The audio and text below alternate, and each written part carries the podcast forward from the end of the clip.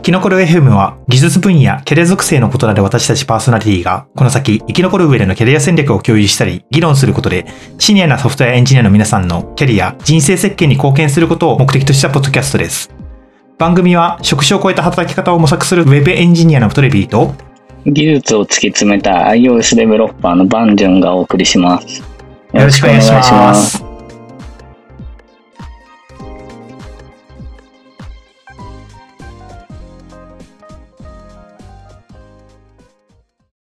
えっ、と、明けましておめでとうございます。おめでとうございます。もうあの、早速今日ゲストの方いらっしゃっていただいてるんですけども、あの、本日のゲストはところてんさんです。どうぞよろしくお願いいたします。はい、よろしくお願いいたしよろします。くお願いします。ところてんさんとは前職リプロにいた時にあのデータフォームの技術顧問として携わっていただいてことがあって、まあ、そこであの実はチームは違うんですけれども同じ職場で仕事していましたと。もうこの番組が出てることにはもう2年前ですかね。あのに EOF2019 であのところてんさんが登壇されてたこともあってあの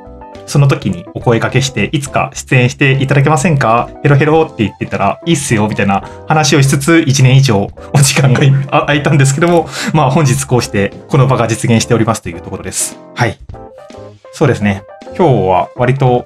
そんな軽いノリで言ってるので、はい。台本みたいなのは用意したんですけど、なんかいい感じにお願いしますという雑な投げ方をしてるんですけど、はい。そうですね。いい感じによろしくお願いいたします。いい感じで。いい感じに行きましょう、いい感じに。はい。いい感じにというのが通じるのは強い方だというふうに、私、あの、おじいちゃんから聞いたことがあるんで、まあ今日は楽しいお話を、えーお伺いできたらいいなというふうに思っております。はい。よろしくお願いします。はい。よろしくおよろ願いします。しくお願いします。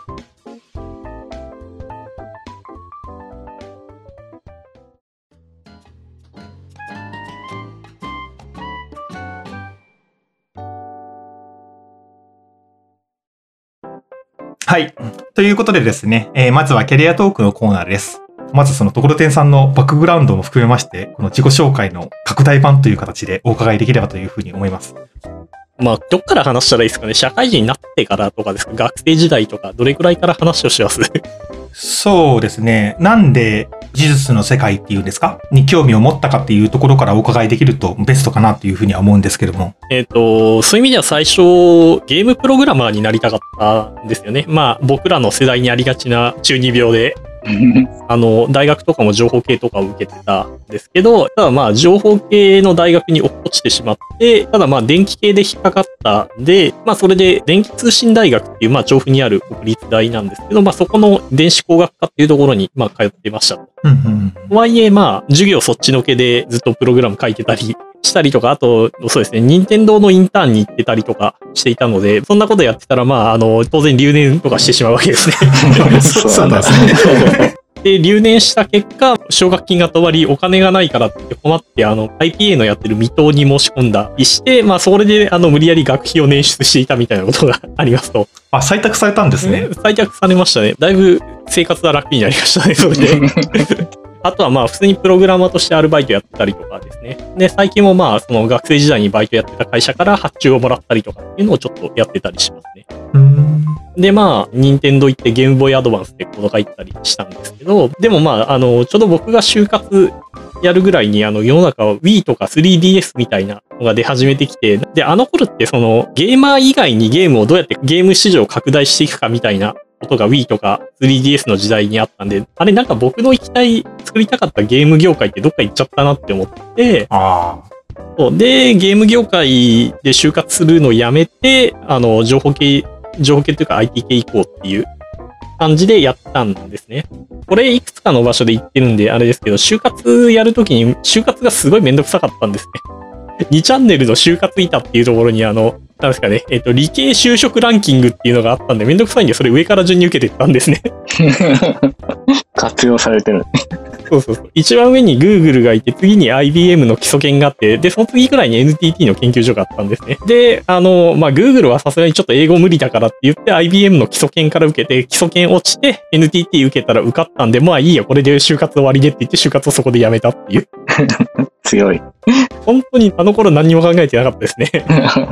でも私も就活板見た気がするな。あ懐かしいな。これ何年卒ぐらいになるんですかね？えっと、確か2009年に新卒で入っってるはずなんで、ああ、そうですよね、そうですよね。それぐらいのラインナップな気がする。えこの面々は。えー基礎研入ってんだ。あの、ヤマトの方にあったやえつ。そうそうそう、ヤマトのとこ行って、まあ何でもやりますって言ったら、お前なんか落ちてしまったっていう、まあこれ、まあ今思えばそうだよねっていう。とはいえ、あの、自分で、自分、スキルが薄く広くの人なので、うんうん。なんか特に深くなんかやりたいは実はあんまなかったっていう、今考えてみるとですね。なのでまあ何でもやりますって感じになっちゃうんだけど、あの面白ければ何でもやりますって感じになっちゃうんだけど、まあそれだと、うん、まあ難しいよねっていう。で、とはいえ当時その電子工学科ってところにいたんだけど、卒論修論はえっ、と、情報系で書いてたので、まあ、情報系のところに行ってたって感じです。で、まあ、その頃は情報セキュリティとかをやったので、キャリアの最初はなんかセキュリティの研究者だったんですよね。なるほど。基礎研って、あれですよね、SIR とかとはまた違ってもう完全に研究開発って言ったらいいんですかね。なんかそういうことするところってことなんですよね、きっと。えっ、と、そうですね。完全に研究開発するところですけど、とはいえ僕が行ったところは、まあ、セキュリティの基礎研究半分、SI の研究が半分みたいな。SI の研究ってなんだよって感じですけど、まあ、そういったことをやってたりしてたところですね。まあ、みたいな感じで NTT に行ってたわけですけど、まあ、そうですね。もともとはその、そこでやりたかったセキュリティの研究ってちょっと別のところにあって、当時僕が大学でやってたのって、フィッシング詐欺をどうやって検出するかみたいなのを自然言語処理とか集合値使ってうまくやろうぜみたいな研究やってたんですね。で、それと同じ研究、同じようなフィッシング詐欺の検出みたいなのが NTT でやってたんで、あ、じゃあこれだ、やったってたら大学でやったやつ継続できるじゃんっていう感じで選んだわけですけど、はい。僕が入社する年に、まあ、その研究やってた人が、あの、事業会社に出向になってしまい、その研究が研究所から消えたんですね。おや？俺ここ行きたいって言って入ったのに。で、まあ、あと、その、なんか配属面談でアセンブラできるって言われて、まあ、あの、読めはしない、書けはしないですけど、読めはしますよって言っちゃった結果、あの、なんか、えの、ウイルスの解析みたいなところに配属されて、ここで2年ぐらいずっと、なんかウイルス逆アセンブルしたり、なんだろう、ハニーポットの運営をやったりみたいな、そんなことをやってましたね。で、そこでなんかバーチャルマシンを書いて、バーチャルマシンに手を入れてウイルスの挙動を監視するみたいなことをちょっとやったりとか、ここんな感じの深くて泥臭いことをなんかずっとやってましたね。確かになんか今のところてんさんからは想像もつかないというか、唯一その自然言語処理ってとこは結構イメージつくんですけど。でも2009年の頃の自然言語処理なんて、まあ、あの TF、IDF とかそれぐらいだったので、そんな難しいこと全然やってなかったんですよね。集合値とかが流行るちょっと前ぐらいですかね。ちょっと後かな？まあ、2009年とかだと。みたいな感じで、まあまあ、なんかそういうアイディアをポンとやってみるみたいな。で、あとなんでそんなことやってたかっていうと、まあもともとゲーム作りたかったわけですよね。で、ゲーム作ると、まあぶち当たるのは面白いってなんだろうっていう結構人間の根源的なところに絶対ぶつかってくるんですよ。で、そうすると人間の認知ってどうなってんのみたいなところで、えっ、と、認知心理学の勉強とか始めたりとか、人間の、人間の精神がどうなってるのみたいなところに行ったりして、そういうことをやってる中で自分がやってきた情報セキュリティみたいなのを組み合わせた結果、あの、人間がどうして騙されるんだろうみたいなので、フィッシング詐欺みたいなところに行ったんですよね。うーん。なので、なんかその人間の認知とセキュリティをくっつけるみたいなことを、まあ大学の頃ちょっとやってたわけですね。で、まあ結局その頃からまあ言えるのは結局自分が興味あるのって人間の認知とかその辺なんだなっていう感じですね。うん、うん、うん、うん。とはいえ、まあ NTT の研究所でまあそれをやってて、それができてるかっていうとできてなかったので、まあ、あと結局当時セキュリティの分野が業界再編が起こってたんですね。2012年とかそれぐらいですね。業界再編が起こってて、セキュリティベンダーが SIR になるっていう動きがあったんですね。うーん。まあ、それってその発注元からしてみるとすごいわかりやすくて、発注元からすると情報セキュリティなんてわかんないから全部オールインワンでやってほしいっていうのが、まあ、発注元の考え方なんですね。そうするとシステムインテグレーションからできないとお客さんに採用してもらえないわけですね。なので、えっと、シマンテックとかがいろんな会社を買収しまくって、セキュリティベンダーが SIR 化するっていう動きが2012年ぐらいにあったんですね。そうですね。で、NTT でセキュリティの研究者やってて、この後飯が食えるのか考えたんですね。で、そうすると、うん、ちょっとこれ、飯食えなさそうだなっていう、飯が食えなさそうっていうか、お金を稼げなさそうですね。まあ、飯は絶対食わしてくれるんですけど、お金は稼げなさそうだなってなったんで、ちょっと部署移動しますってことで、当時流行りだったクラウドの部門に移動したんですね。で、まあ、クラウドの部門に移動して、まあ、PFL になる前の PFI とかと一緒に共同研究させてもらったりして、そこで、えっ、と、ビッグデータ的なところとか、機械学習みたいな話と、ちょっとずつ触れ始めていったって感じですね。とはいえ、まあ、僕はまあそこら辺の話はいろいろぶっちゃけてるんで、そこら辺はソーシャルハックで探してほしいんですけど、まあ、あの、いろいろ会社と戦って疲れてきちゃったんで、ちょっと転職しますって形で、ソシャゲの会社に転職しましたと。何年ぐらいクラウドの部署はやられてたんですか？1年くらいかな。で、結局辞めた時、ちょっと3年弱とかで辞めてるので、2年と10ヶ月とかで辞めてるはずなので、まあ NTT にいたの2年ちょっとですね。なので、あの、あんまり長くいたってわけでもないですね。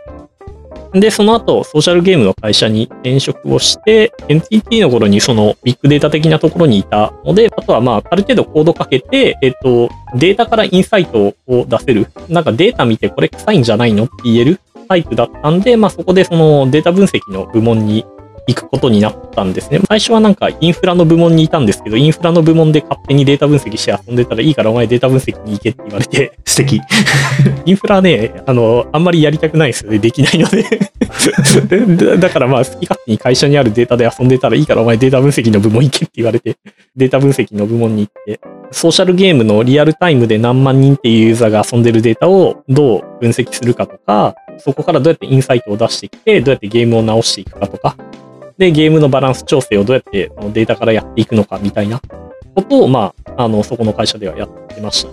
えっ、と、で、そうこうしてるうちにリリースする前のゲームのデータ設計をやってくれって言われて、まあ、リリース前のゲームの設計に入ったんですね。うん。結局、そのデータ分析するにしても、正しいデータをちゃんと取らないと、データって分析できないんですよ。なので、えっ、と、リリースする前のゲームに入ってくれっていうふうに言われて、まあ、リリースする前のゲームに入ったわけですけど、まあ、入ってみると何もできてないわけですね。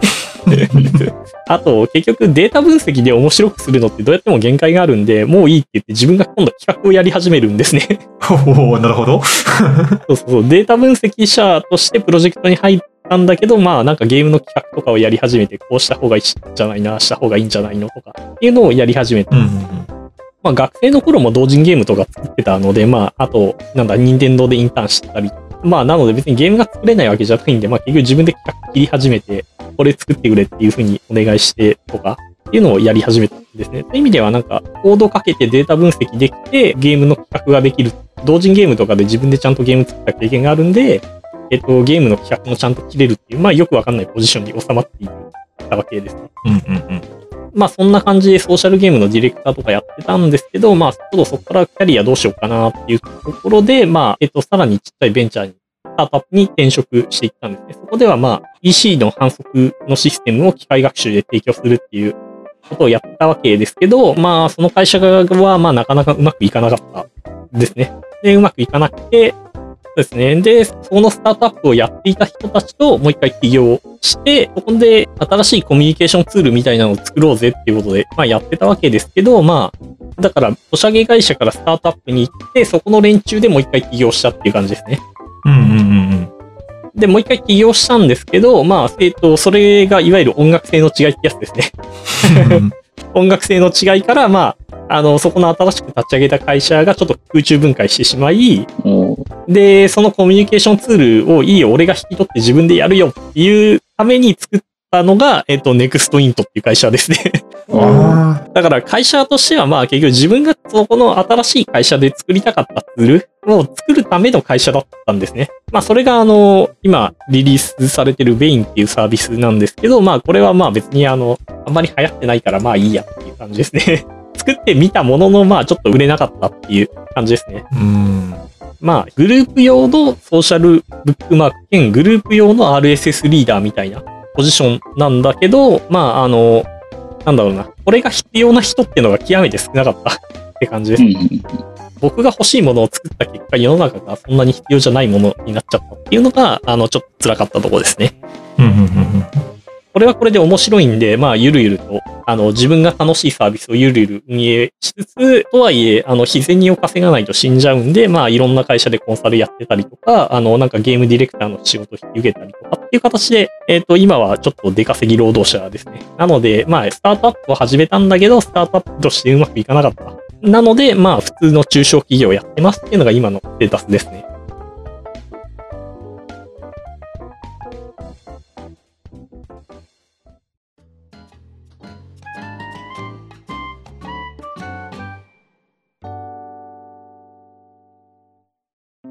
最初の基礎研にいた時にセキュリティやってて、業界再編あって、セキュリティはお金を稼ぐには現状のポジションがあまり美味しくはないという観点でクラウドへって言ったと思うんですけど、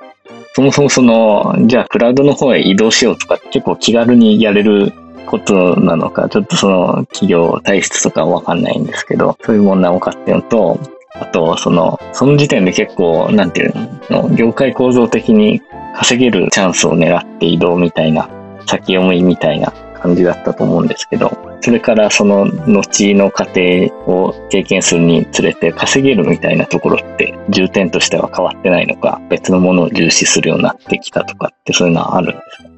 うん、やっぱそもそも、やっぱりお金稼ぎが比較的面白くて好きだったっていう。まあ、あの、なんか作りたいってよりはお金稼ぎたいとか、お金稼ぐためにさあどうしようとかの方がまあ割と面白くて。まあ、価値の基準としてはやっぱりお金稼げる業界の方が面白いよっていうのと、まあ、あと、お金稼ぐのが面白いって思ったのも、やっぱりなんか学生の頃に同人ゲームで手売りしていた、コミケで手売りしていたやっぱそこの体験からしてみると、やっぱり、なんだ自分の手でやっぱお金稼ぐってめちゃくちゃ面白いんですよね。なので、そういったお金稼ぐ方に行きたいっていうとこですね。で、クラウドもやっぱりちょうど2012年頃に、2011年頃、えっ、と、地震の前後だからそんな感じですね。それにやっぱりクラウドもだいぶ動くようになってきて、で、クラウドの部署に移動させてもらうまあ NTT は比較的その、隣のグループくらいとかであれば比較的簡単に移動はできるので、うんうん。まあ、それで人事と面談して、うん、ちょっともうセキュリティはいいっすって話をして、えっ、と、移動させてもらった感じですね。結構気軽に行ける感じなんですね。いや、それは今だから気軽に言ってるだけですよ、それは。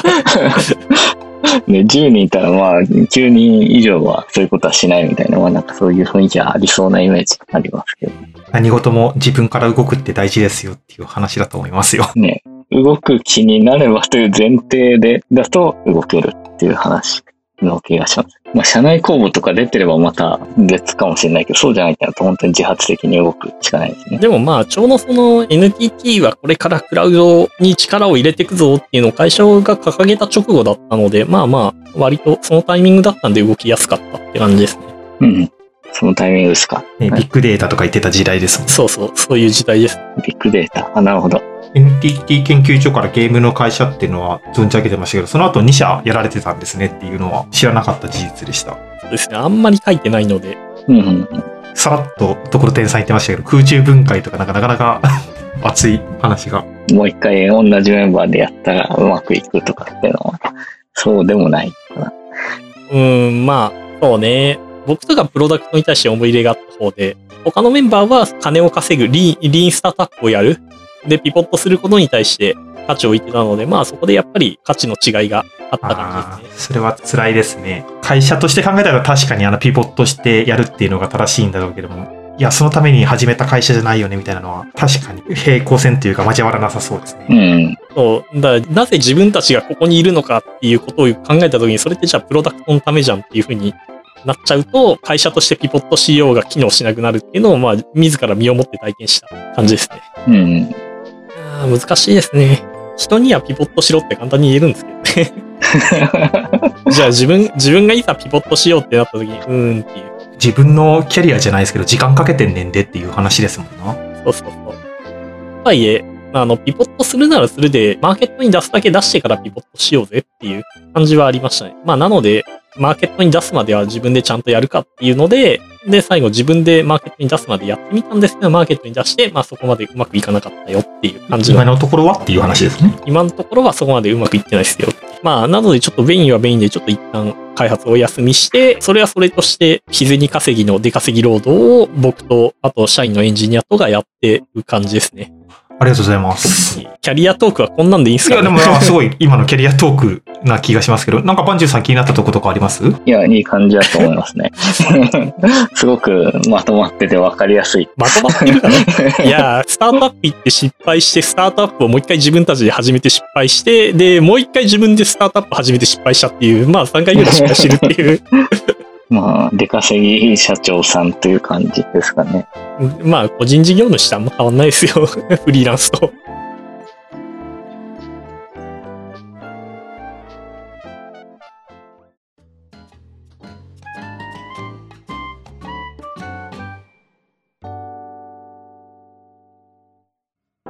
うーん。そんな感じなんですね、ベインさん。ビンはね、まあ、あの、うん、これ非常に楽しくて僕が楽しいツールとして使ってるんですけど、あベインの話をしていいんだったらすごいしてしまうんですけど、うんうん。今のそのコミュニケーションツールで情報発信能力が高い人うん。にすごい最適化されていて、ズームで今回収録してますけど、例えばこういったビデオツールにしろ、スラックにしろ、キノコロ FM のディスコードにししろ、結局、なんか言語能力が高い人に向けた IT ツールっていうものばっかりなんですね。うんうん。で、これってなんかすごい気持ち悪くて、だって普通の会社入ってまともにスラックとか、あの、ズームとかで発言できるのって全体の3割ぐらいもいないんですよ。どこの会社行っても。IT 企業ですら、スラックとかでちゃんと文章が書ける人って3割に満たないんですよね。うんうん。ってことは、そっちの7割の言語能力がそこまで高くない人たちに向けたオンラインのコミュニケーションツールがあっていいだろうっていうふうに考えたんですね。で、まあいろんなことを考えたわけですけど、情報発信をしない情報発信であればいいだろうっていうよくわかんないところに到達して、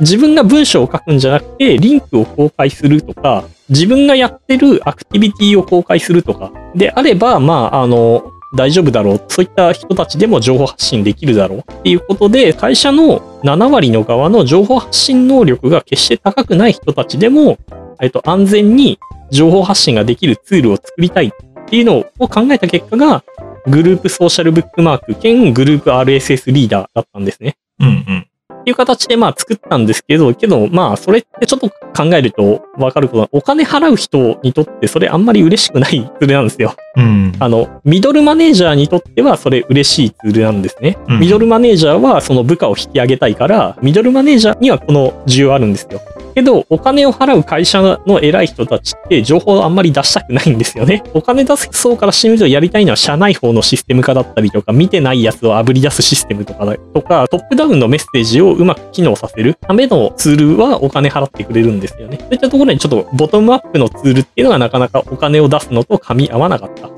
あとはその、スラックとかみたいな会社にとって必需品になるわけではなかった？スラックはないと会社が回らないんで、いやいやお金払うんですけど、ボトムアップのツールだけど。けど、このツールはボトムアップのツールなんだけど、なくても回っちゃうツールなんで、まあ、じゃあ別にいいやっていう感じだったっていうところで、まあ、なかなかうまくいかなかった感じですね。うんうん。ですし、えっと、新人がこれ使った時に面白いかっていうと多分あんまり面白くなくて、いやいややらされてるみたいになっちゃって。うん結局その、ミドルマネージャーは欲しいツールだったけど、お金払う人と、えっと、メインで使う人たちがそこまで嬉しいツールじゃなかったっていうのがあんまりうまくいかなかったところですね。あと、プライバシーの概念が希薄な情報生命体しか使えないよ、このツールとか言われて、まあ、せやなっていう。情報生命体専用ツールだよ、これって言われて、うん、確かにっていう。情報生命体。そう。っていう感じで、まあ、僕は使っていて非常に楽しいツール。言語化しないアウトプットができるツールとして僕は非常に楽しいんですけど、それが必要な人は必ずしも多くなかったっていう形で、このアプリはそこまで受けはしなかった。SNS とかもブログみたいなものからツイッターみたいな140字みたいな短いのになったと思えば画像中心になりの挙句は動画みたいな流れがあるので手軽さって絶対に必要ですよねっていうのはまさにその通りだと思ってて売り方とか工夫したらすごくまた違う景色が見えるんじゃないかなっていう仮説を持てたりもするんですけどあの、まさにその通りで、売り方が良ければ、まあ、あの、売れたんじゃないかなっていう気はします。やっぱり似たようなツールで売れてるものはあるので、まあ、それは、あの、完全に売り方の問題なのと、誰が使いたいツールかっていう、そのマーケティングですね。僕はミドルマネージャーが使いたいツールとして作ったんですけど、まあ、ミドルマネージャーが使いたいツールは金払ってもらえないっていう。で、このツールをちょっと、あの、に、やってることはほぼ一緒なんだけど、トップ層が使いたいツールにしたものは非常によく売れてるので、まあ、あの、これ完全にあの、アプリケーションの設計の問題だったなっていううんうんうんけど、それ俺が作りたいものじゃないんだよなっていうので、うーんって思いながら、まあ、なかなか、悩ましい。そうそうそう。別にそっち側にしてってもいいけどさ、みたいなプロダクトオーナーとしての悩みですね。悩みですね。まあ、結局、この価値を理解するのが非常に遠いんですよね。うん。なんだろう、理論的にはわかるけど、自分がその価値を感じていないっていう人たちまで届かないので、まあ、もうちょっと早すぎたのかダメだったのかっていうのは、まあ、うーんっていう。とはいえ、でも、一部上場企業とかでちょっと使われてたりとか、レイトステージのベンチャーで使われてたりとかっていうので、えっ、と、使われてるところでは結構使われてますね。ミドルマネージャーがそういった課題を認識していて、自分の部下が何やってるか見たいとか、自分が見たものも部下に見てもらいたいとかっていうところで、えっ、と、割とうまく回ってますね。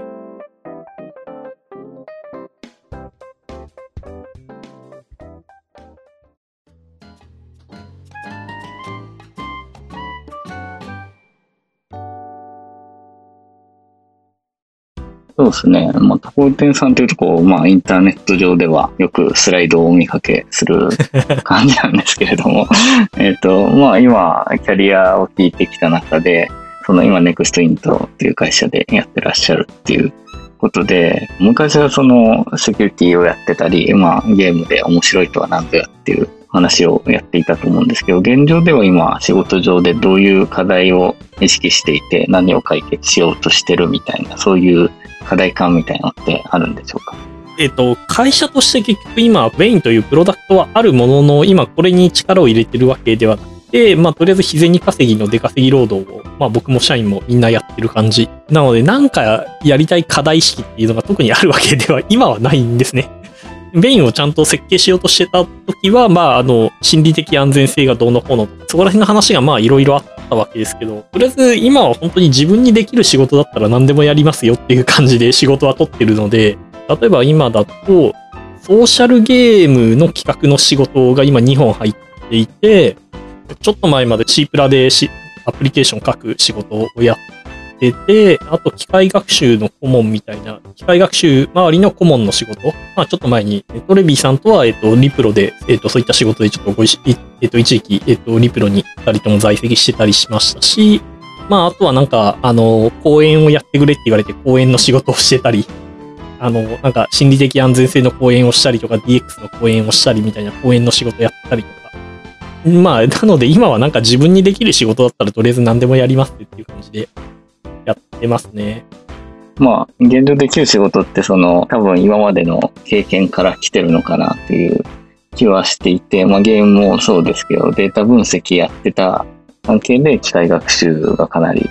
こうできるので、まあその辺が、まあアドというか、アドバンテージになって、いい感じの仕事が取れるみたいな状態に持っていけてるのかな、みたいな印象があるんですけど、よくあるエンジニア的な視点から言うと、こういう技術を今後やっていきたいみたいなところとか、まあ、あるいは、まあ、マネージャーというか、まあ、社長的というとあれですけど、こういう業界をやりたいとか、そういうのあるのかなと思ってるんですけど、次に目指すところってどこになるんだろうというのが構気になります。ああ、そうですね。まあ、いくつかあるんですけど、まあ、講演とか研修の仕事をもうちょっと増やせたらなっていうふうには思ってますね。なんでかっていうと、結局その、一企画者とか一エンジニアとして働くと、他のプロフェッショナルな人たちと比べて自分がそこまで特段できるわけではないうんうんじゃあ自分の強みってなんだろうなって考えると人に物事を伝えるところとか、いくつかある世の中の情報ソースを整理して人に伝えるところかなっていうので、会社としてはもうちょっと講演とか研修の仕事を増やしていきたいかなっていうのは思ってますね。なので、そういった観点からこの間ちょっとアイデミーさんで、えっ、と DX の講義とかをさせてもらったりしました。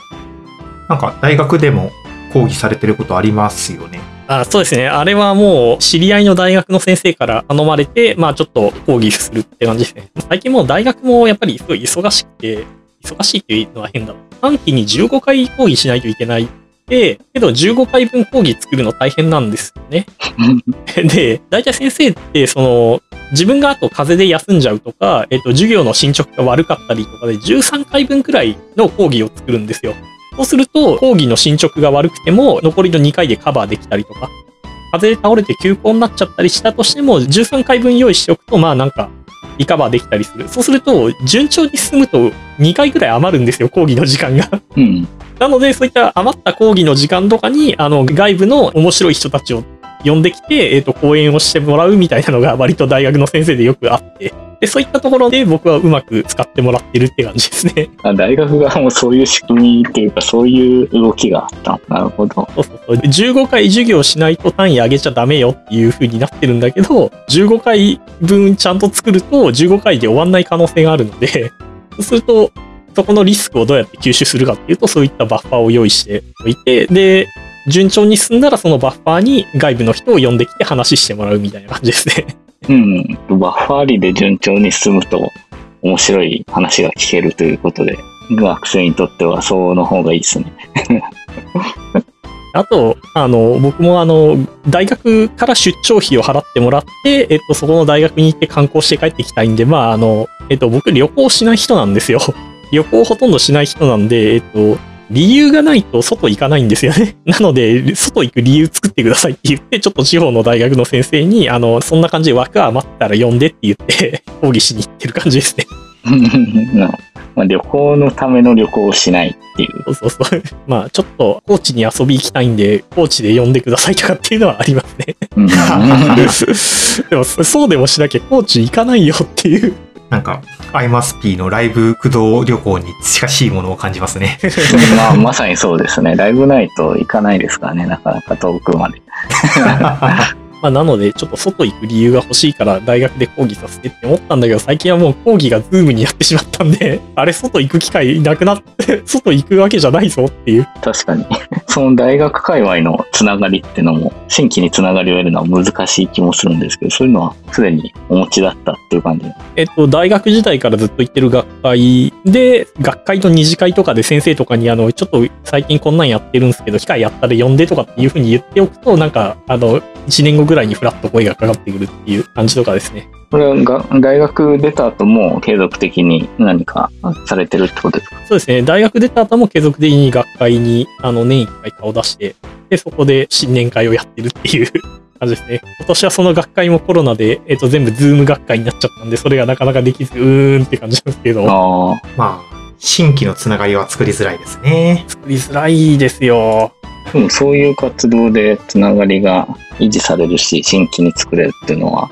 面白いかもしれないですね。まあ、エンジニア的にはね、カンファレンスとか勉強会とかは、なんていうか参加しやすいコミュニティだと思うんですけど、アカデミックってちょっと難しいのかなっていう、敷居あるのかなっていう気もする。どうなんでしょう？私もそういうイメージを持ってたんですけども、なんか話を聞くと、あれ、あんまりエンジニアのつながりと変わらへんぞというか、なんか出てるか出てないかの違いぐらいな感じな気もちょっと知ってたりはする感じですね。まあ、もちろん出る以上は、その自分もたしなみをちょっと持っていかないといけないっていうのはあるとは思うんですけど。だからまあ学会と勉強会の違いはまあ学会はやっぱり論文をちゃんとベースにしてるので、えっと世の中に対してどう新しいことを自分がやってきたかっていう話が中心になるので、それをちゃんと解釈できるのであればまあ OK かなっていう。あの勉強会だと私こんなこと勉強してきましたよ、終わりなんて、まあ、うん、うんっていう感じですけど、多分そこのその、なんだろう、世の中に新しいことをちゃんとやってきましたよっていうのを読み取れる能力ですね。論文の価値を理解できる能力があるんだったら学会行くとすごい楽しいですっていうのはありますね。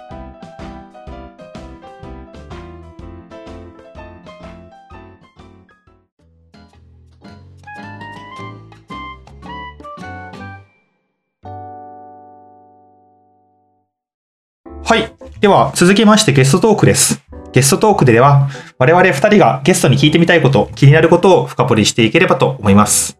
実を言うと、あの、ところてんさんには、あの、聞いてみたいテーマがたくさんあってというか、本当に何何を投げても、こうなんか返ってきそうな感じがするので、いろいろ聞いてみたいっていうのが正直なところなんですけども、まあ時間も限られてますので、あの、一つに着目して、まあそこから膨らませる感じで聞いていければというふうに思っております。個人的な興味なんですけども、あの、ところてんさんのツイッターをこう拝見していると、なんか発信内容の興味みたいなのが、2019年から2020年にかけてってところで変わってきてるなっていうふうに思ってまして、まあ、具体的にはなんか心理的安全性っていうふうに言ってたと思ったらいつの間にか DX のおじさんみたいななってるような 感じを受けてるんですね。その発信内容の変遷の背景というか、どういう興味があって、心理的安全性って言ってたんだとか、DX って言ってるんだとか、まあ、そういうところを聞いていきたいなというふうに思っているんですけども、いかがでしょうか？あはい。そうですね。まず心理的安全性云々をまあ2017年、18年ぐらい言ってたわけですけど、まああれって何かっていうと、ベインっていうまあうちの自社サービスを作るときに、プロダクトのバックグラウンドとして何を実現しようとしたのかっていうところですね。ベインを作るときに結局その心理的安全性が満たされるコミュニケーションツール、心理的安全性を損なわないコミュニケーションツールをどうやって作ろうかっていうのがすごい背景にはありました。なので、そのプロダクトを作ってるときに、心理的安全性って何っていうのをすごい勉強して、こういうものをやっていくと良いよねっていうのを、えっ、ー、と、当時整理していました。で、そこからまあ、心理的安全性を満たすにはこういうのやらなくちゃダメだよね。とか、今のチャットってこういう問題あるよね。っていうのを話をして、で、だから、うちのツール使うといいんですよっていうところに持ってきたかったんだけど、持ってきなかったっていう話ですね そう。まあ、そんなわけで、まあ、だからうちのツール使うといいんですよっていうところまで行きたかったんだけど、まあ結局世の中心理的安全性がなぜ必要かということを理解している人がまあそもそも少ないので、その概念に到達していない人たちにそのツール売ってもまあ仕方ないくて、まあそうするとやっぱりツールが売れる分母がどうしても少なくなってしまって、まあうーんっていう感じだったっていうのがまあ心理的安全性云々を言ってた時の背景ですね。で、DX 云々言い始めたのはまあ大体あの富士通が悪いんですけど まあ悪いわけじゃないですね 富士通の中の人が悪いですね そう、ソシャゲの会社にいた頃に、まあ同じようにその、さっきちょっと話してたんですけど、まあ大学院でデブオプスの講義をしてくれって言われて、デブオプスの講義をしたんですね。で、その時の原稿を、まあ、あの、富士通の人が見て、これ面白いんで、うちの社内ラジオでこの話してくれっていうふうに言われたんですよ。2019年は、あの、富士通がやっぱり組織改革をやってて、これからはウォーターフォールからデブオプスだみたいなことを富士通の社内でもだいぶ言われてたようで。なので、ちょっとこのデブオプスの話をうちの社内ラジオでやってくださいっていうふうに富士通から依頼されたんですね。依頼されたはいいものの話聞いてみると、あの、デブオプスと DX について話してくださいって急に言われたわけですよ。打ち合わせに行ったら。お、お、DX、ん ?DX とは何ぞやっていう話になり、それが2019年の1月とかの話で、で、仕方ないから DX について調べるんですね なので、なんで DX について調べてるかっていうと、まあ大体富士通が悪いっていう話なんですけど、まあ悪いわけじゃないですね。悪いわけじゃないです。きっかけというかね、あの、ネタ振りってことですね。そう、DevOps の一個上にある概念なんですよね、DX って。なので、DevOps の一個上にある DX って概念って何っていうのを富士通で講演するために、まあある程度ちゃんと調べ始めて、で、それを情報発信し始めたっていうのが今年の話です。で、富士通で講演した後に、まあ、他のところから DX について話をしてっていうのがいろいろ声がかかり始めて、で、この間、最終的にまとめたものをアイデミスで講演させていただいて、結局150ページ3時間とかの講演になりましたね。まあ、そのビデオ講義をちょっとこの間公開したって感じですね。なるほど。時代の流れ的にそうそう DX についてまとめて何か言っておかなければならぬな、みたいな感じではなくて、そもそも講演依頼を受けたところから始まるっていうのは、そういうことだったんだという感じですね。わかんねえから勉強するか仕方ねえっていう 感じで仕方なく DX についての勉強を始めたって感じですね。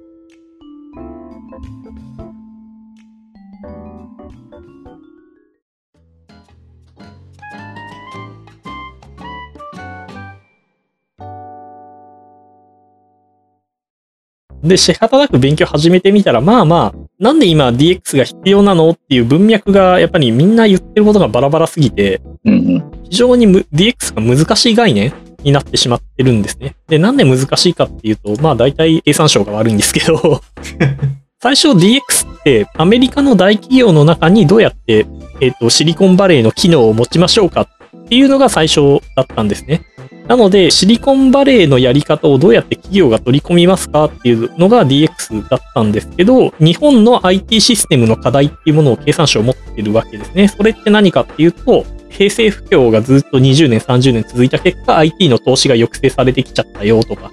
で、その結果、あの、メインフレームのレガシーシステムがいっぱい残ってます。あと、会社の役員、CIO、CDO が、えっと、いませんよとか、あと SIR に人材が偏ってますよとかっていうのが、えっと、経産省の課題だったんですね。うんうん、だから経産省は本来の DX、シリコンバレーの機能を企業に取り込むには、こういった問題を解決する必要がありますよっていうふうに言い始めたんですね。それが2018年の話で、あの DX レポート2025年の崖っていうのが出てきたんですけど、うんうん。だからあれは、本来の DX をするためには、こういった生成不況の投資抑制とか、あのメインフレームのシステムとかを何とかしないとダメなんですよって話をしたんですよ。その結果どうなったかっていうと、レガシーシステムを捨てることが DX であるとか、CIO、CDO を入れることが DX であるとかっていう形で、あの前提条件が到達目標に変わっちゃったんですよ。なので、ここで、えっと、日本の DX ってすごいぐちゃぐちゃになってるんですね。経産省が課題だと思っていて、課題の前提条件、前提条件がゴールになっちゃったんですよ。その前提条件って言ってるのが、そもそもそのシリコンバレーのような組織になるために、そこがないとまずスタートライン立てないよねっていうふうに言ってる、そこのところをゴールというふうに見ちゃった。はい。あ、なるほどなるほど。っていうことが起こってしまったんですよ。で、それと同時に、あの、なんか AI とか IoT とかを言っておくと株価が爆増するみたいな。のが、えっ、と、マーケットで16年から17年ぐらい、えまあ今も続いてますね。ずっとあって、結局 AI とか IoT の話とか、あとなんかディープラーニングとかっていう話もなんかなぜか DX の文脈に混ざってきて、シリコンバレーのやり方を自分たちの会社の中に持つっていうのと全く関係ないんだけど、IT を使った生産性の向上みたいな文脈まで DX の文脈の中に入り始めてきたんですね。っていうので、DX っていう言葉はものすごい広くて意味不明な言葉になっちゃったんですよ。なので、ちょっとこれ解きほぐしてあげないと、これいかんなってことで、その DX っていう言葉を解きほぐすっていうことを最近はやってますっていう感じです。うん。解きほぐす。なるほど。プログラマーからしてみると、DX って結構簡単な話で、まあわかるんですけど、じゃあ、なんでそれ簡単なのっていうと、コンピューターの発展の歴史とか、普段からコンピューター使ってコンピューターが何ができるかっていうのを、プログラマーはまあまあ分かってるので、こんなん当たり前じゃんっていう感じですっとわかるんですけど、そうじゃない人たちがそれをパッと理解するってものすごい難しいんですよね。なので、そこをちゃんと説明しつつっていう話をすると、やっぱり3時間とかの講義になってしまったって感じですね。まあ我々も DX の話やってますけど、前回。IT 革命オブザ・令和の回ですけど。なんかあの言葉バズりましたね。一部界隈で。バズったこと自体は良いことではないですか。まあ結構、そこで言うと、フォーカスはその経産省の課題感みたいなところにフォーカスしてるのかもしれないですね。その、まあ20年間抱えていた課題みたいな、そういう話にフォーカスした回だったかもしれないですね。ええまあ DX とはそもそも何であるかっていうのは、うん、なんかうんどれを信じればいいかっていう話にはなるんですけど、うん今の話は階層があるというか、例えばそのシリコンバレーの企業みたいに働く組織とは何なのか、みたいなところが、まあ上の方にあって、それをどう実現するかみたいな話だと、なんかすごく単純に言うと、こう、What と How の変換というか、ある段階でやるべきだった What は下の階層で How になっているというふうにも見えますね。ええ経産省が言ってることって間違いじゃないんですけど、間違いじゃないんだけど、そこ本当のゴールじゃないよっていう。うんうん。発信元が発信元だけに、まあそこによって、その DX とはこうあるべきっていうふうに言っちゃいますよねっていうのは一つありますよね。ええ経産省がこう言ってるからやるんだって言うと、あの、動き始めるので、まあそうすると、最初言ってた課題感っていうところに、課題感がゴールになってしまった。経産省が今の日本社会はこういうところが課題だと思ってますよがゴールになってしまって、えっと、今 DX っていう言葉がすごいねじ曲がってしまっていたりとか、なんかじゃあ何やっていいのっていうのがよくわかんなくなってる。うんうん。一つみんな固い意識持って DX 大事だよねっていう風になってるところはいいかもしれないですけども、まあ それの内容が点でバラバラっていうのはまあちょっと一つ困ることかもしれないですね。そうそうそう。うん、確かに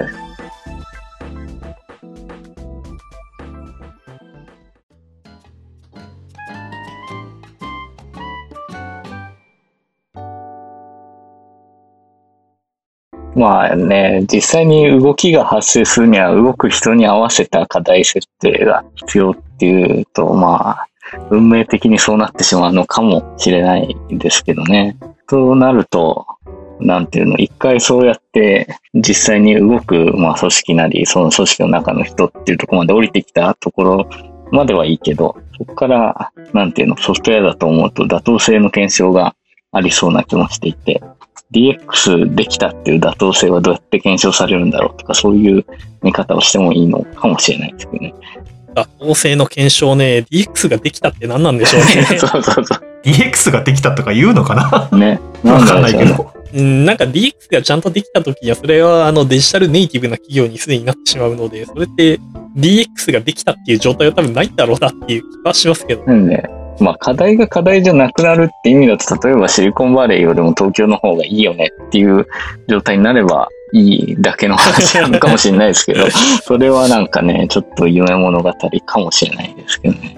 えっと、だからシリコンバレーの働き方って言ってるのが結局シリコンバレーで行われてる方法論ですよね。例えばアジャイル開発とか、デブオプスとか、あとデザイン思考とか、で、それ評価するためのユニットエコノミクスみたいな IT システムを開発する上での評価指標をちゃんとメンバーが自覚して行動できるかっていうところですね。なので、その、プロダクト開発のための動き方ができますかっていうのがある種ゴールですね。なんか思考実験的に書かれてたと思うんですけど、あなたと同じ業態の仕事が今シリコンバレーで生まれたとして、その人たちは何をやるでしょうかみたいな話の考え方、ちょっと面白いなと思いました。そうですね。これもまあ結局富士通の人と話していて、富士通の人がこういう説明をしてくれたんで、あ、それ非常に良い言い方なんで、ちょっとそれ採用しますわっていう。感じで、富士通の人から教えてもらった言葉をそのまま入れてるって感じですね。なので、この日はね、僕が言ったわけじゃなくて、まあなんか、あの、デジタルネイティブって何なんでしょうねって話をなんか富士通の人と話をして、いや、デジタルネイティブってそれシリコンバレーで同じ業種が創業したら何やってるかっていうのを考えたら、それがデジタルネイティブだよって言われて、おなるほどねっていう話をして、まあ、でもこの答えを考えるってものすごい今の IT を使った働き方に習熟しないとこれ理解できない。っていうか想像すらできない。ですよね。なので、これを想像するための背景知識をインプットするっていうのがやっぱりものすごい重たい感じですね。これ、どれもこれも一個一個考えるのがすごい大変なんですよね。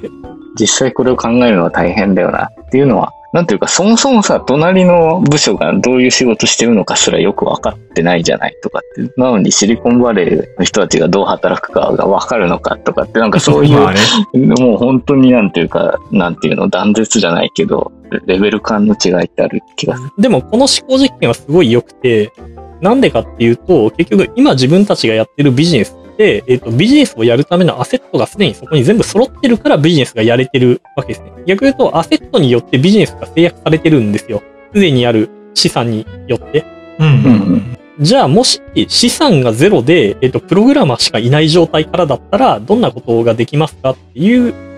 考実験なんですよ。だからそうすると、プログラマーがどうやってコストを削減するかとか、あの、今ある資産の制約を解き放って、どういう新しいビジネスが考えられるかっていうことを考えさせてくれるんですね、この質問って。っていうあたりが、まあ、あの、この質問の結構、あの、良いところかなっていう。とはいえをとことんなくすわけですね。ゼロベースで考える。うん。ゼロベース。いいですね。ゼロベースで、えっと、デジタルがあることを前提に事業を考える。デジタルファーストで事業を考える。及川さんのソフトウェアファーストとかいう本とかもあったわけですが、あれもすごいいい本なんですけど、あの、でもそれってもうちょっと深掘りする、ソフトウェアファーストをもうちょっと深掘りするとこういうことなんですよね。今この瞬間創業したらどうなるかっていう、既存アセットに引きずられないでどうやって新規事業を考えますかとか、本当はあれそういう意味なんですけど、まあそういう話がなかなか伝わってないなとかっていうのも、あの、一枚を書いたきっかけではありますね。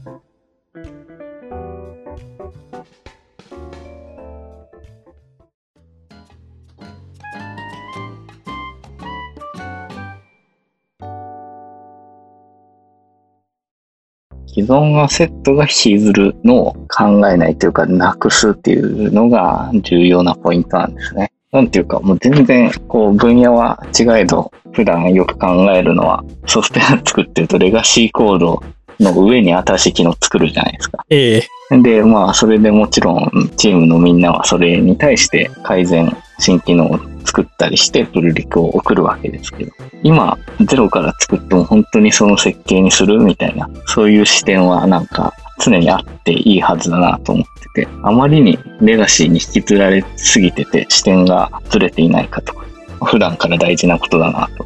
思ってるんですけど、うん、それとは分野は違うけど、なんか考え方としのスキームとしては同じような思考実験なのかなという気がしましたね。まあ、思考実験なんで、その結果を必ず入れないといけないというわけでもないしっていうところも一緒なのかなという気はしました。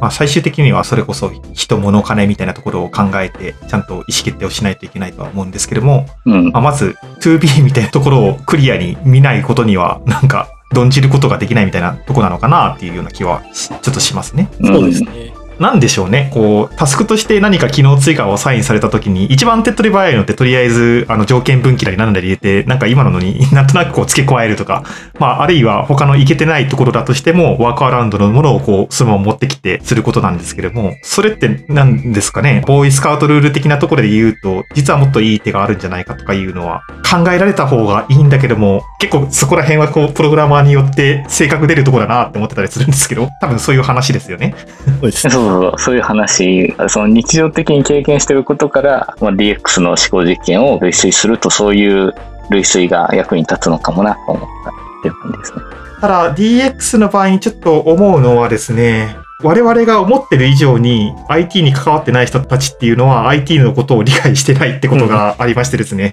で、そういうようなリテラシーの格差があるときに、じゃあこのあるべきのところを最初から考えられますかっていうと、なかなかこれはハードルが高いことだって思ったりもするわけですね。まあもしかしたらコードの方もそういうところがあって、バンジュさんのようなシニアなエンジニアの方がこう見ると、いや、それっていうのは、あの、今こうなってるだけであって、それがいいわけじゃないよっていうのは、バンジュンさんの目からは見えるかもしれない。でもその新人のエンジニアにとっては、まあそこまで考えがまだ及んでないかもしれないってだけの話かもしれないってところに通じるのかなと、ちょっと思ったりしました。うんうん。まあ、そもそも考えようとすべきかどうかっていう話はあるから、単にそのタイミングで考えようとしなかったっていうだけの話で、常にその考えに時間を奪われるべきでもないかもしれないですからね。なんていうかな、視点をいつでも動かし続けて、ゼロベースまで落としながら考えて、ね、まあ、うん、やってもいいところはあるよねっていう気はしますね。ね、経験なんですかね？その辺のなんかスキル得るのっていうのは。経験ですし、でもこれ考えられるのって結局コードかけてワークフローを作れて、で、どこをコードにするべきでコードにすべきじゃないかが分かっていて、顧客のこと分かってるっていうやつじゃないとこれ考えられないので、実は超絶シニアを要求するんですよね、これ考えることって。うんうんうん。でそう、だからこれ書いてないんですけど、非プログラマーがこれ考えられるかって言ったら、まあ、無理なんですよ。うーんねそうなあの、ひまあ、あの、だから元コンサルとか元金融とか、あと元会計とかと、あとプログラマーとかじゃないと、これ考えらんないですよ。講座では、あの、そこまで強くは言わなかったですけど、要求される人材レベルが全く違うんですよね。これまでの事業と。そこまでバッサリ切るもんなのかな？いや、わかんないですけども、そこに必要な IT スキルってそんなに高いものだっていうふうに自分自身は思ってなかったりするので、何のエッセンスなんだろう？えっと、でもまず、それが処理可能な情報量であるかとか、オーダーが logN なのか nlogn なのかとかを言えないと、まずそれコンピューターで処理可能かとかって言えないわけですよ。その肌感っていうところの話です。そうですね。自分が取り扱おうとしている問題のオーダーがいくつとか、あと、例えばそこからコストの計算とかに入ってったりとか。だからこれデータが1メガ個だから 1, 1秒以内に処理終わるよねとか、一瞬で言えないといけないわけですよ。じゃあそれってコンピューターって今どれぐらいの処理速度があって、とか、今の技術で解けるかどうかみたいな知識も欲しいわけですよ。で、それって結構要求してる水準ってものすごい高いんです。まあ、あと、いける、いけないっていう話に加えて、いけるってのがそのかけた工数に比例するかどうかで価値が、まあ、比例して価値が変わるかみたいな見方も面白いっていうかね、そこは、まあ、まさにそのカーブは、なんていうの、まさに知りたいところだなと思っていて、どっかでありましたよね。ある程度以上の精度が上がった時にやっと初めて価値が出るパターンとか、まあ、単純に比例して価値が出るパターンとか、そもそもそもね、あの、ある程度もうアドバンテージ持ってるんで、積めば積むだけ単に増えるよっていう業界なのか、みたいな、そそのカーブこそ知りたいですよね。新しい施策に対しては。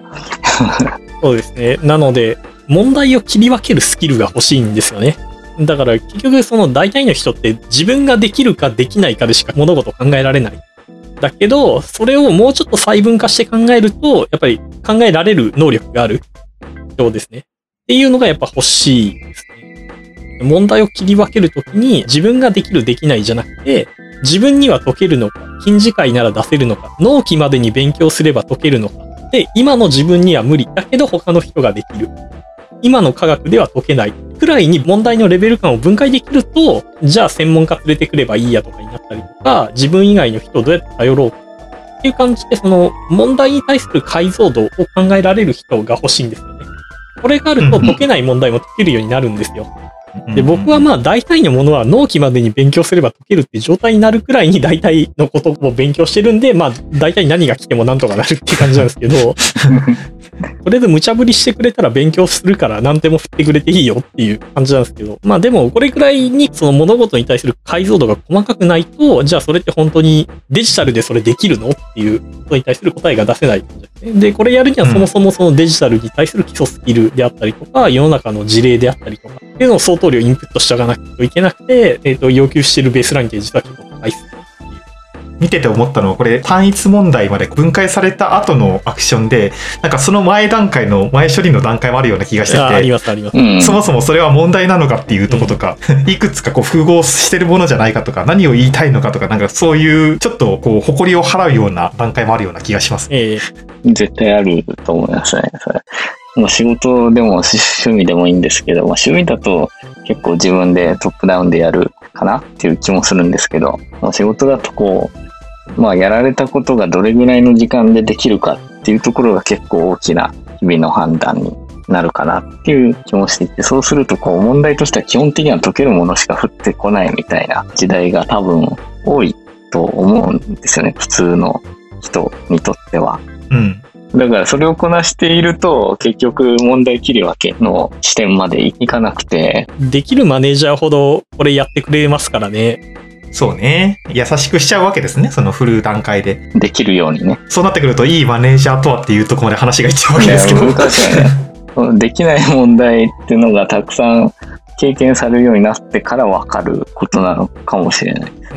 僕はやっぱりこれ自分でビジネス考えるとか、どうやったら金稼げるかなみたいなことを考えてるとこういったことをしょっちゅう考えることになりますけど、なので、まあ、話をちょっと戻すと、結局デジタルネイティブな組織を目指すために、シリコンバレーで創業したとしたら、アセットが何もない状態でもう一回創業したとしたら、どういうふうなことをやりますかって考えるのって、実はそれ考えるのにものすごいスキルを要求するよっていう話ですね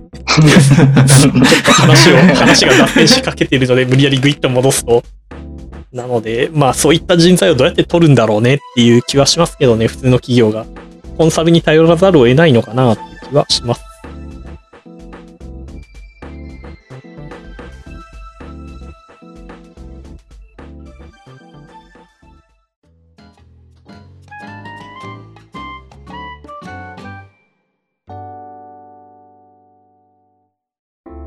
吉織さんっていう方の記事をこう読んで、ええ、非エンジニアの人っていうのはツールとか使い方わかんないよっていうふうに思い込んでる節っていうのも反対にあるような気がしてて、意外と教えたらやっていただけるというか応用とかも聞いたりするんで、その塩梅っていうんですかね、どこまでがサポートしてあげればできる、まあサポートしてあげるっていうのもちょっとおこがましいんですけども、IT エンジニアとして引き上げられて、どこからはこうお任せできるラインっていうのを探っていくっていうのは、自分自身としてはこれから必要になってくるスキルなのかなと思った次第だったりしました。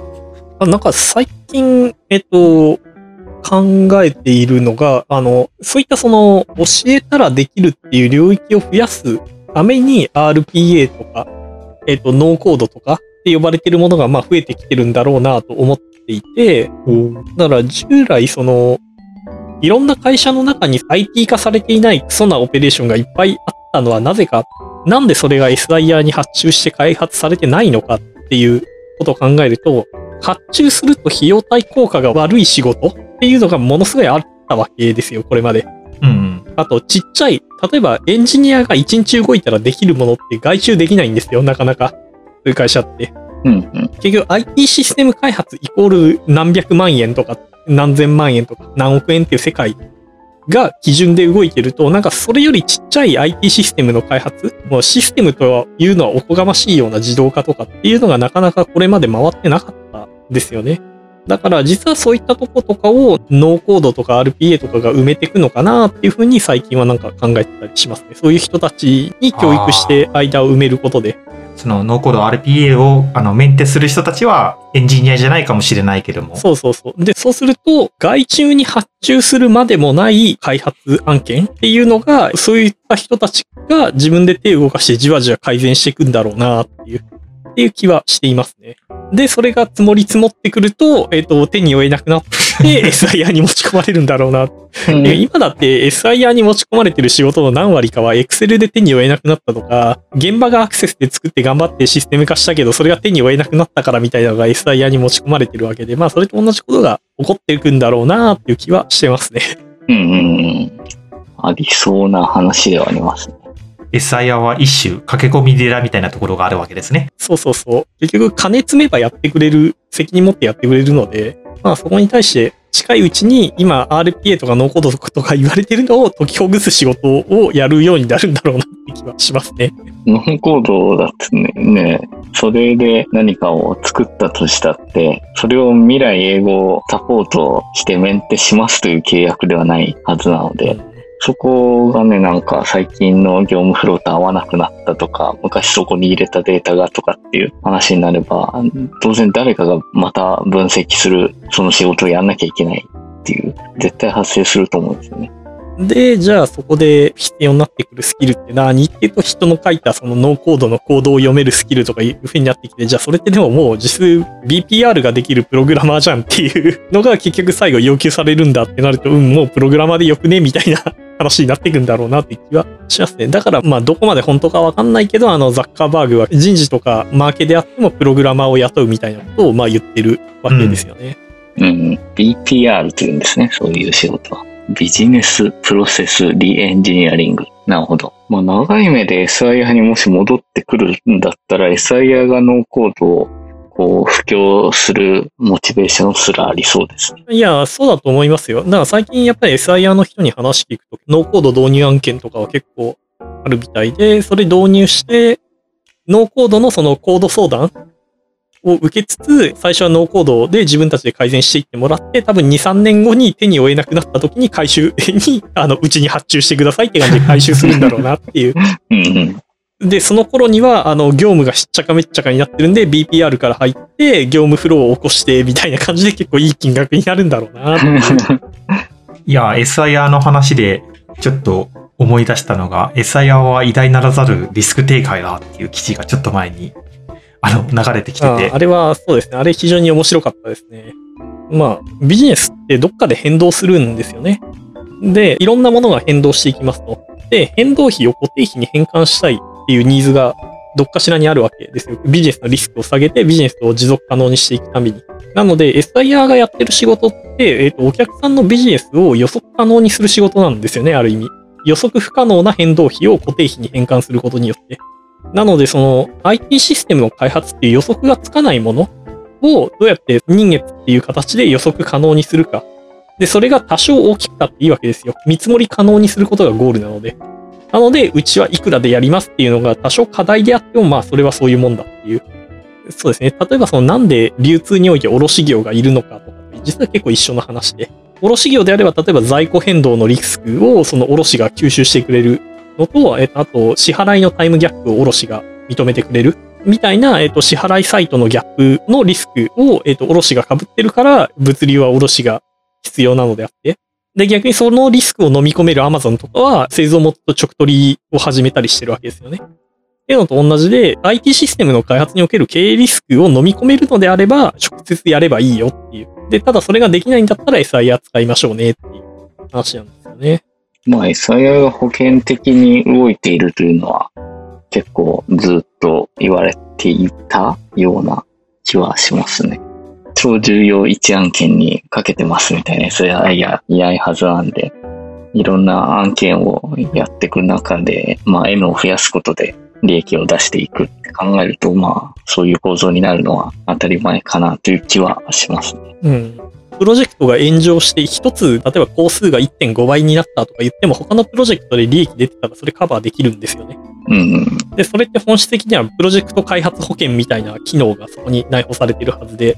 けどそういう見せ方では売ってないっていうのが、まあ SIR の難しいとこかな、します。そう、だから最近あの、僕が読んでる漫画に、ヤオモリのエリーっていう漫画があるんですけど、まあもうこれ完全に漫画の話なんですけど、まあこれ、青果市場の卸業者の話なんですけど、これ読んでて、あ、この間の SIR の話完全にこれじゃないかっていう。この漫画すげえ面白くて。まあ結局その卸業がどういった仕事をしているのかとか、中間に入るってどういうことっていうのをすごいこの作品は語っていてすげえ面白いですね。これ読みながら、あ、これ SIR だな っていう。まあシステムってものと、その実際に使うユーザーとの間に挟まるっていうような感じなんですかね。例えばその、スーパーマーケットに野菜を卸すには野菜を50種類用意してそれを納入しなくちゃいけないんだけど、その50種類をどうやって調達してくるかって考えると、調達のためにはコミュニケーションコストとかを卸が担ってくれてるわけです。うん。っていうような話が入ってて、ああ、なるほどっていう。うん。スーパーからすれば、卸に言えばもう全部持ってきてくれる。そうそう。けど、自分たちでそれを取引しようとすると、あの、何十件とある生産農家とコミュニケーション取らなくちゃいけなかったりとか、青果市場に来てる業者、それぞれで独自で価格交渉して取引しないといけないから、みたいな話が入っていて、あ、なるほどっていう。だから、卸業がどういった機能を持っていたかっていうのとやってること一緒だなっていう。うんうんうんうん。まあビジネスって面白いですね。面白くなさそうに言ってますけど。でも、それが面白いって言えるためには、でも、管理会計分かっていて、変動費、固定費と、あとリスクとっていうのが分かってないとなかなかそこで面白いって言える人増えねえよな、とは思うので難しいなっていう。まあね、BSPL みたいな話をようやくこう1年で勉強してるぐらいの、はい、私名でございます。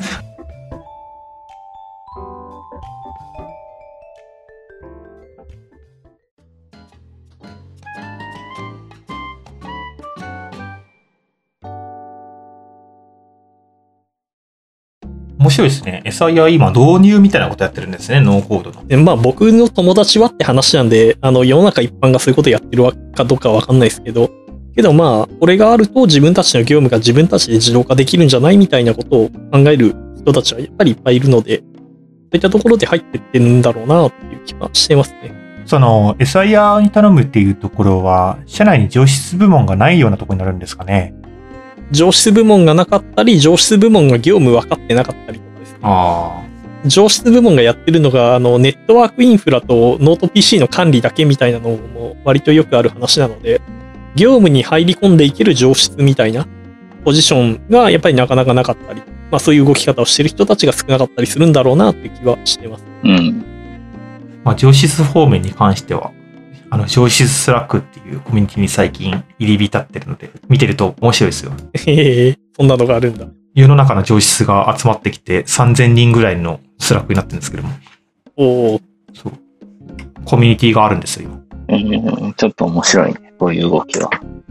なかなかなかった動きですね。まあ、上質と言いながらコーポレートエンジニアのとこまで波及してたりだとか、まあ、かと思えばなんか段ボールの効率的な潰し方とか、なんかそういう とこまでは。上質というか、それ総務じゃないのとか思うんだけど、まあいいや。でも結構やっぱ被ってるんですよね。そうですね。うん。まあね、MacBook の箱とか本当に硬いです。そうそうそうそう。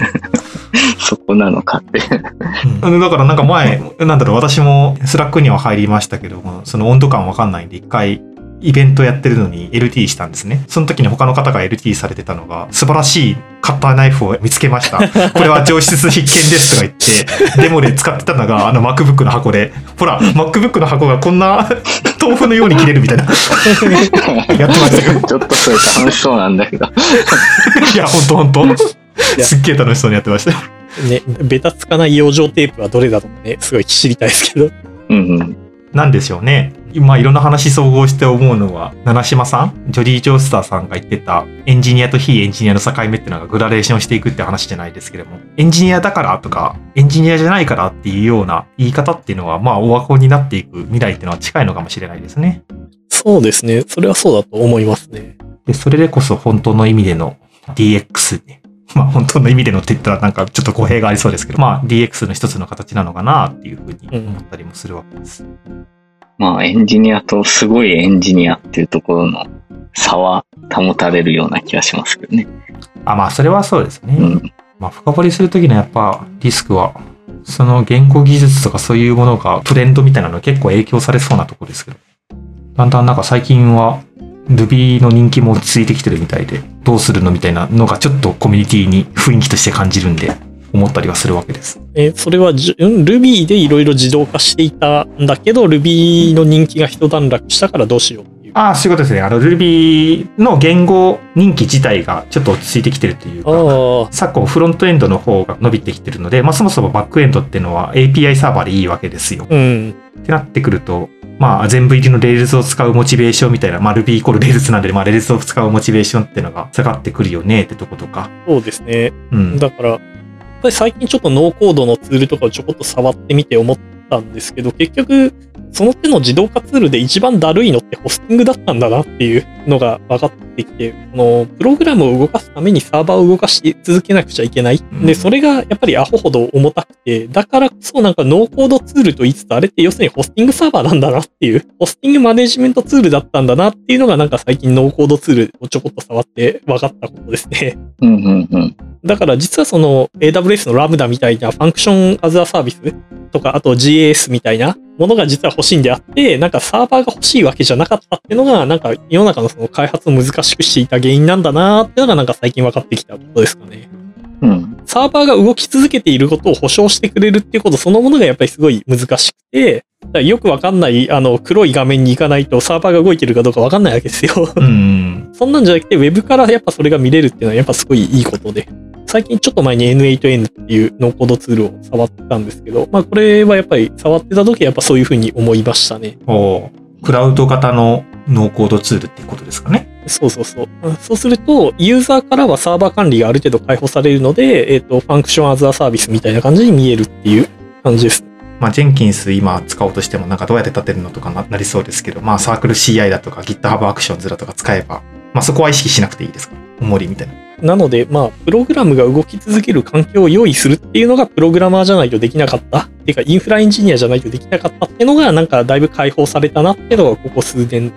なんだなっていう気はしてますね。で、RPA とかノーコードみたいなサーバーに依存しないファンクションサービスみたいなのが、ファンクションサービスとは言ってないんだけど、実態はそこだったんじゃないっていう気は自分はしてますね。あの、一番難しかったのは。そのかつてあった開発と運用が分かれてた時代から DevOps になりの、そもそもクラウドで Ops みたいなところの比率が下がりの、Dev の中でもフロントエンド、バックエンドでバックエンドの比率が下がりのみたいな、すごい近しいものが、そのノーコードっていうか業務の領域においても起きてるのかなっていうのをちょっと感じますね。そうですね。うんうんうん。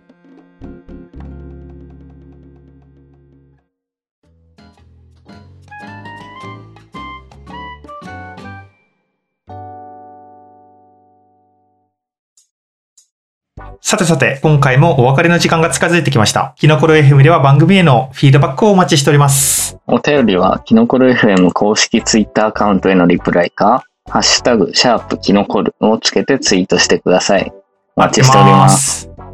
ということで、えーっと、本日もなかなか長丁場になっておりますけれども、どうですか？お疲れ様です。あお疲れ様ですお疲れ様ですうん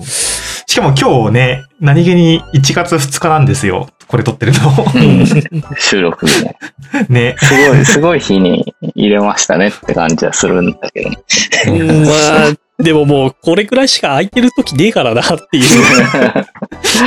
皆さんお忙しい。かつ、あの、みんな意外と年末年始は予定空いてるっていうか、そこしか空いてないっていう。まあね、今年特有って気はするけど、そうです。そうね。うん。規制もしてないですもんね、皆さんね。そうなんですよ。完全に私も家です。まあ今日も、なんていうか収録であることを忘れつつお話ししたところも結構多かったんですけど、ねまたなんかこんな感じで意見交換とかしていけたらいいなっていうふうには思っていたりします。はい。それでは、この番組は職種を超えた働き方を模索するウェブエンジニアのトレビーと、技術を突き詰めたい iOS デベロッパーのバンジュンとゲストのどうも、ところてんです。はい。はい、また次回の配信をご期待ください。バイバーイ。イ